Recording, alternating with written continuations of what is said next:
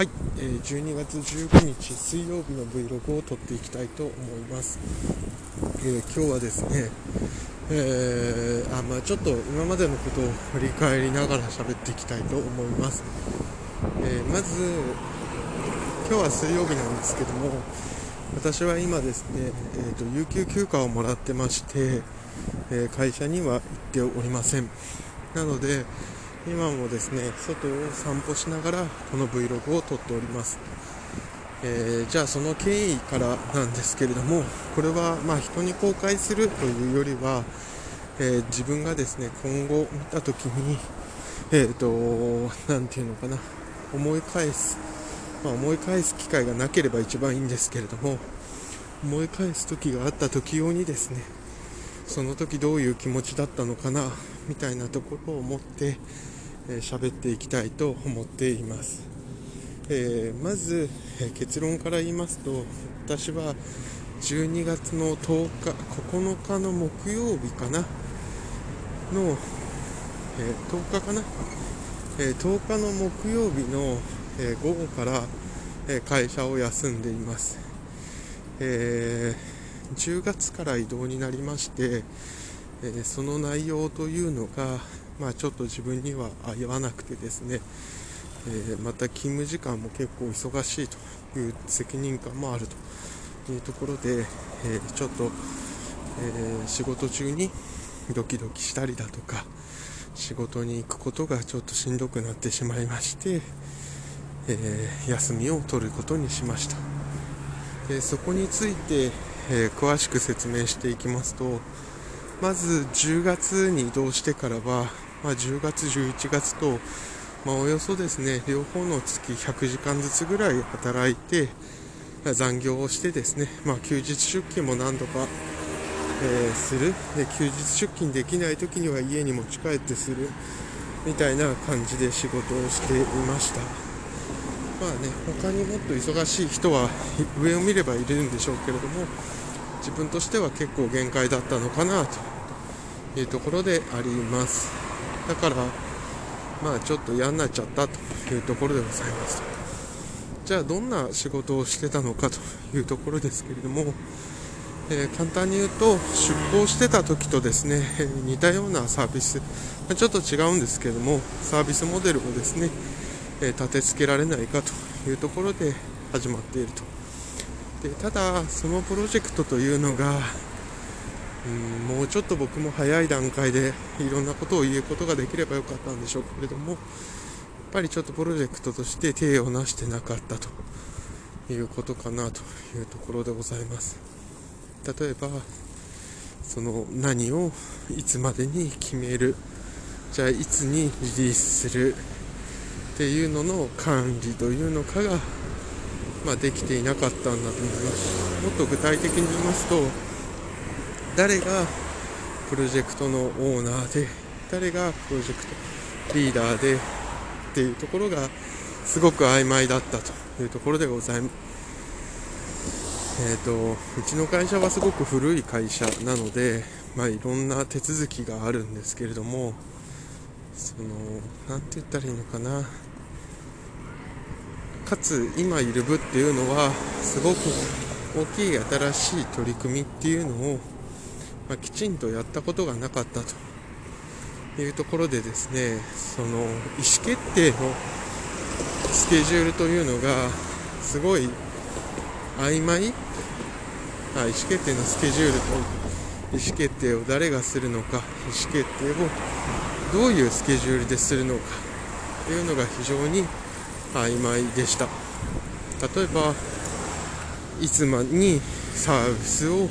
向けてやるから普通の会社だと昔いたちょっとごめんなさい僕も頭回ってないんですけど、えーとまあ、そこが、まあ、プロジェクトの進め方がすごく曖昧でしたと。でなんでその曖昧だったのっていうともういつに出すありきだったっていうところだと思います。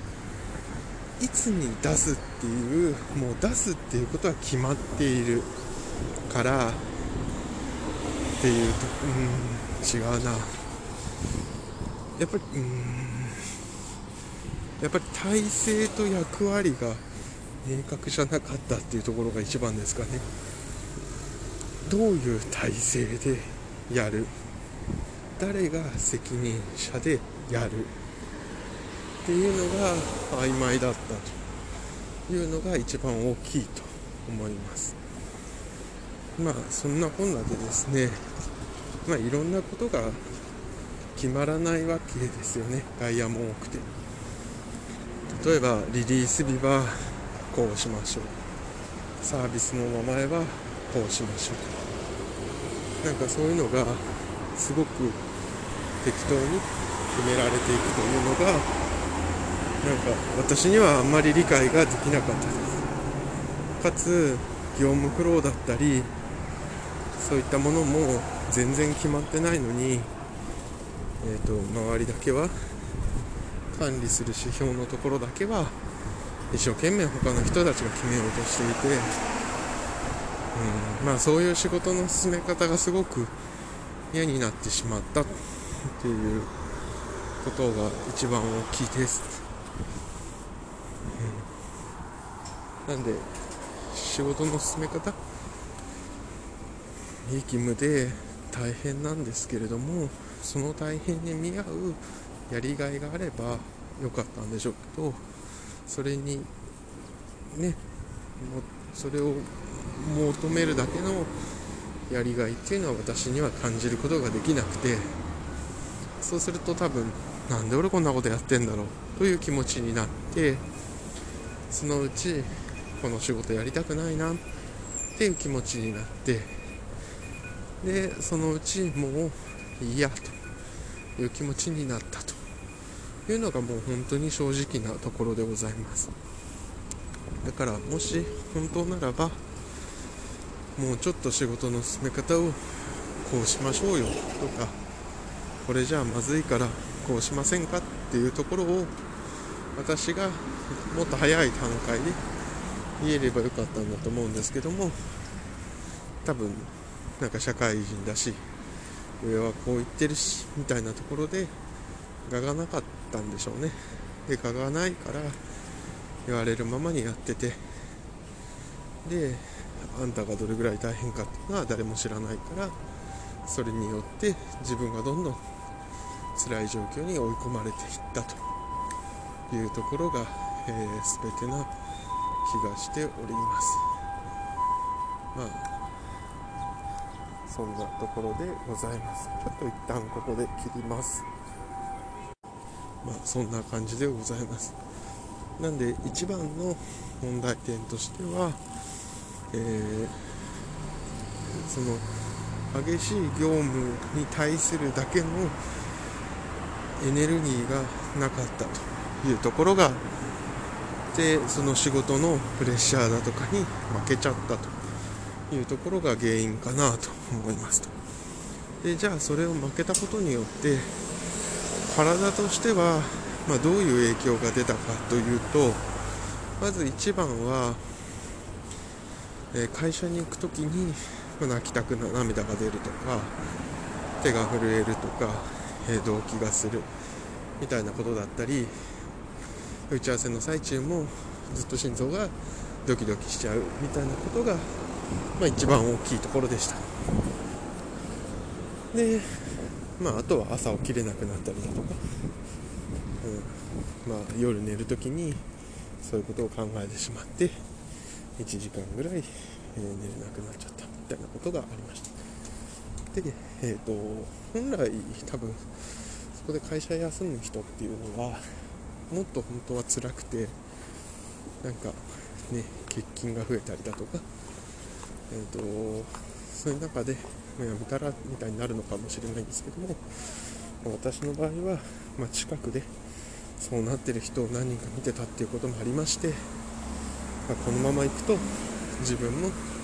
そうなりそうだなということを感じてならもう一回ここでちょっと休憩させてもらいますというかですねその船からは降ろさせてもらいますと。いうことを言ったというような感じでございます、まあ、なんで一番はですね、えー、そんなとこですかね。なんで仕事を休むにあたった経緯としてはそんなところでございます。ちょっと仕事の進め方の振り返りとかはちょっと後々やりたいなと思っています。いや後々だとやらないから今やってみましょうか。時間はあるわけですから、うん、まず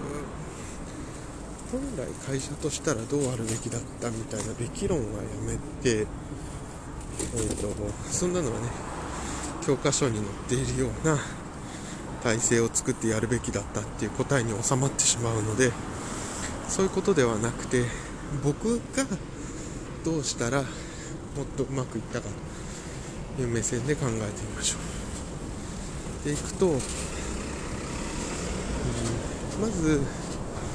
現状のまずさというのをもっと多くの人に共有すべきだったなと思いますじゃあその現状のやばさって何というと例えばあじゃあ誰にじゃあそこ次考えましょうじゃあ現状のやばさっていうのは何でそれを誰に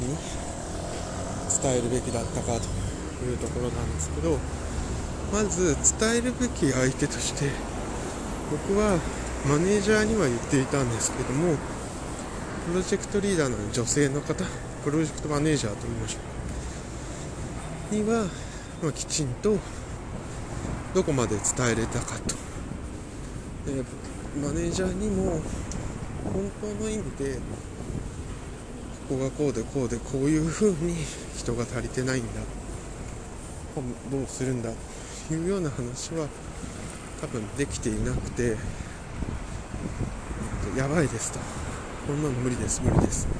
やばいです無理です無理です。としか言えてなかったと思います。なので本当ならばもうちょっと最後までにやらなきゃいけない課題っていうのを書いてですねこんなにそのガントチャートみたいなものがあるのに今はこの段階ですとこんだけ残りのことがありますと。かつこの意思決定っていうのをやる人っていうのが非常に曖昧になっています。ということを、まあ、まずは明確にマネージャープロジェクトのリーダーマネージャーリーダー PL とか、また PM なんか書いてありましたけど、僕はあの人の方。と、あとは部長さん。の3人にきちんと説明をして、体制をどうしましょう。っていうことと、その体制をやるにあたって、構築するにあたって、こういう風にだから例えば部長さんにはこういう立ち位置の仕事をお願いしたいとかっていうことをやる必要があったんだと思います。で多分本来は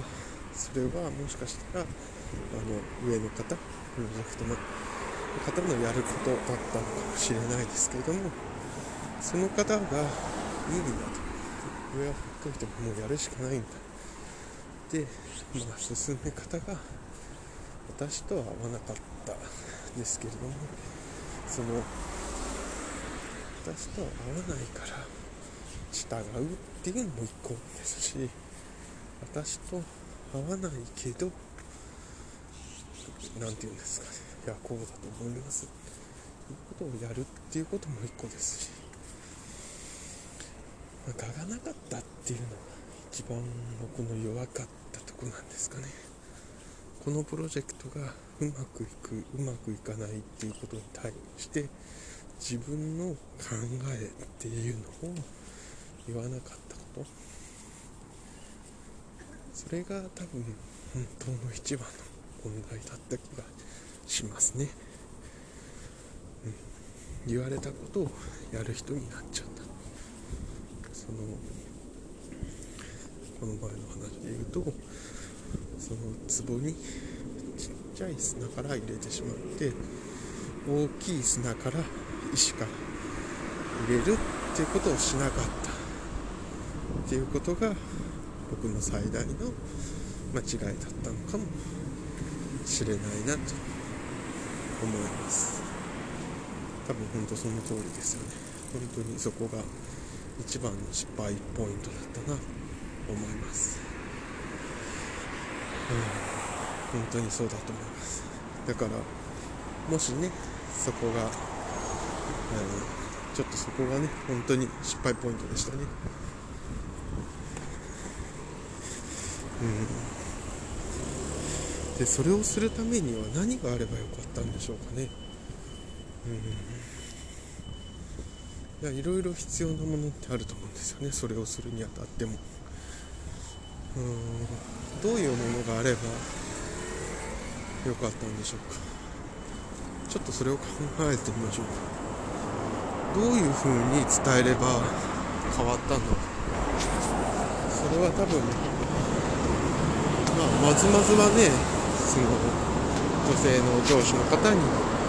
理解してもらうっていうのがベストですけど、まあ、それができなかった時に何をすればうまくいったんだろうか、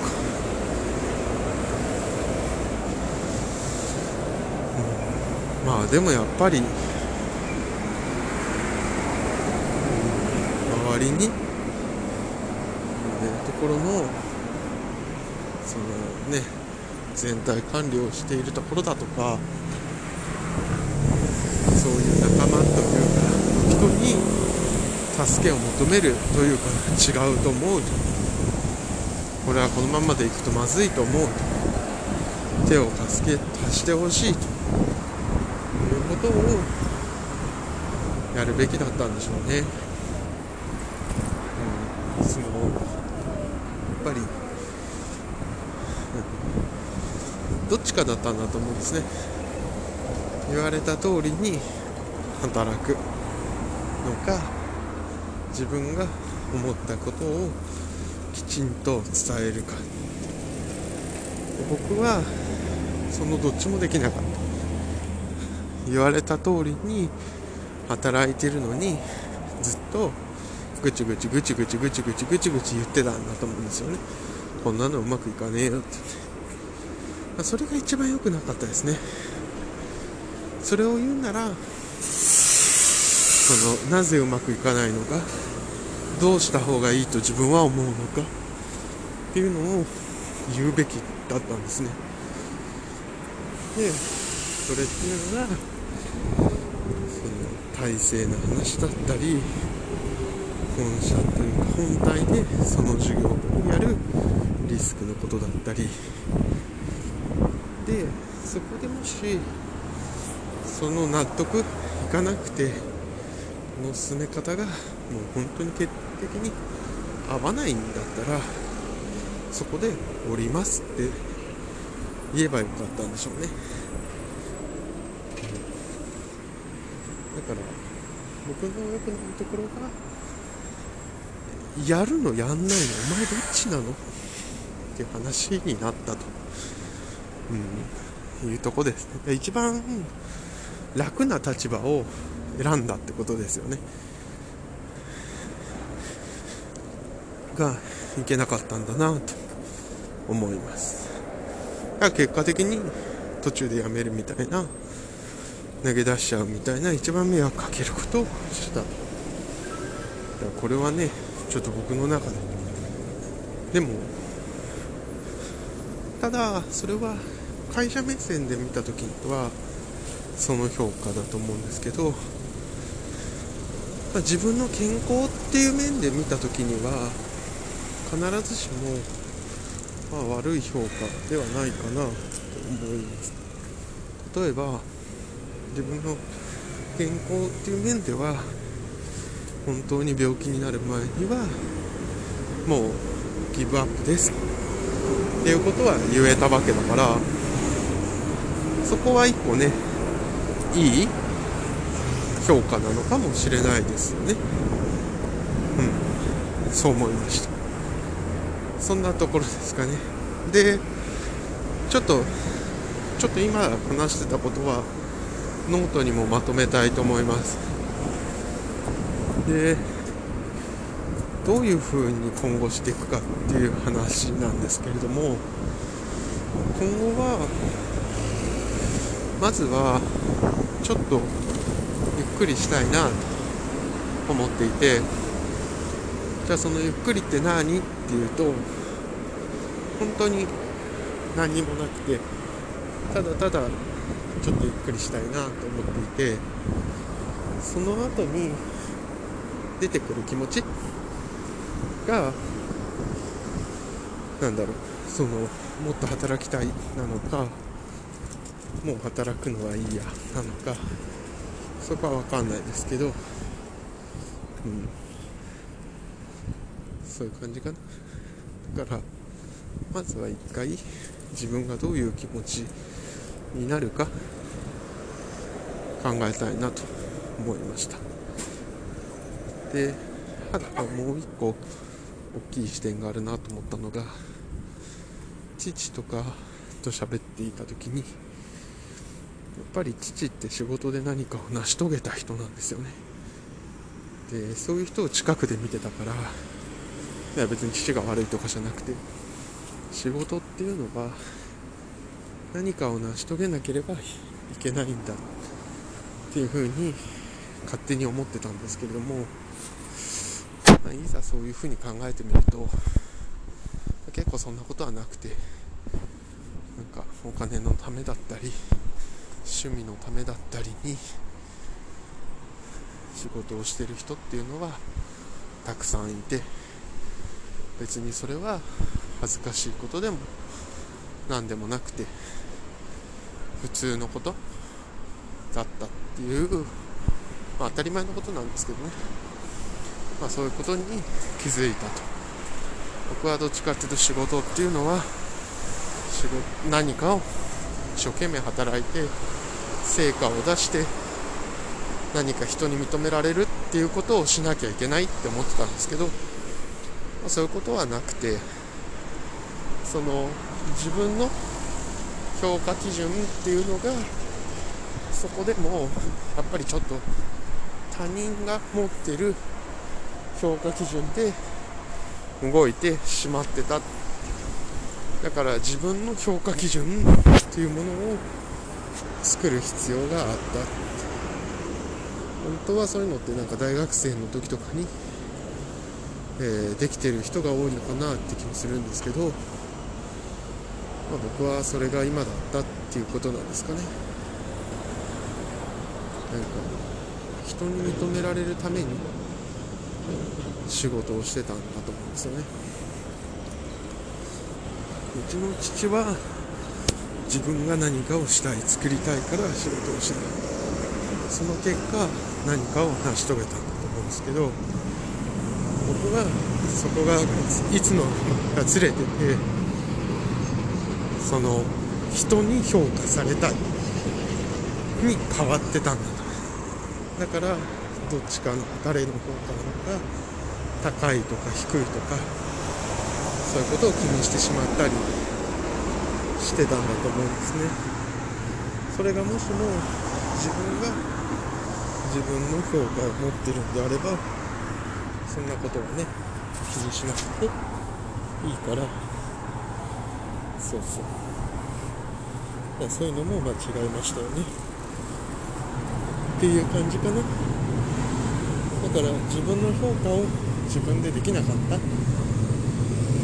ていうのは大きいミスで、まあ、今後のために、うん、あの変えないと。多分ね同じミス何度もしちゃうと思うから。そこは本当その通りという感じですかね。こんな感じですかね。はい。じゃあちょっと今日のところは朝のところですけどもここまでとしたいと思います。ではまた。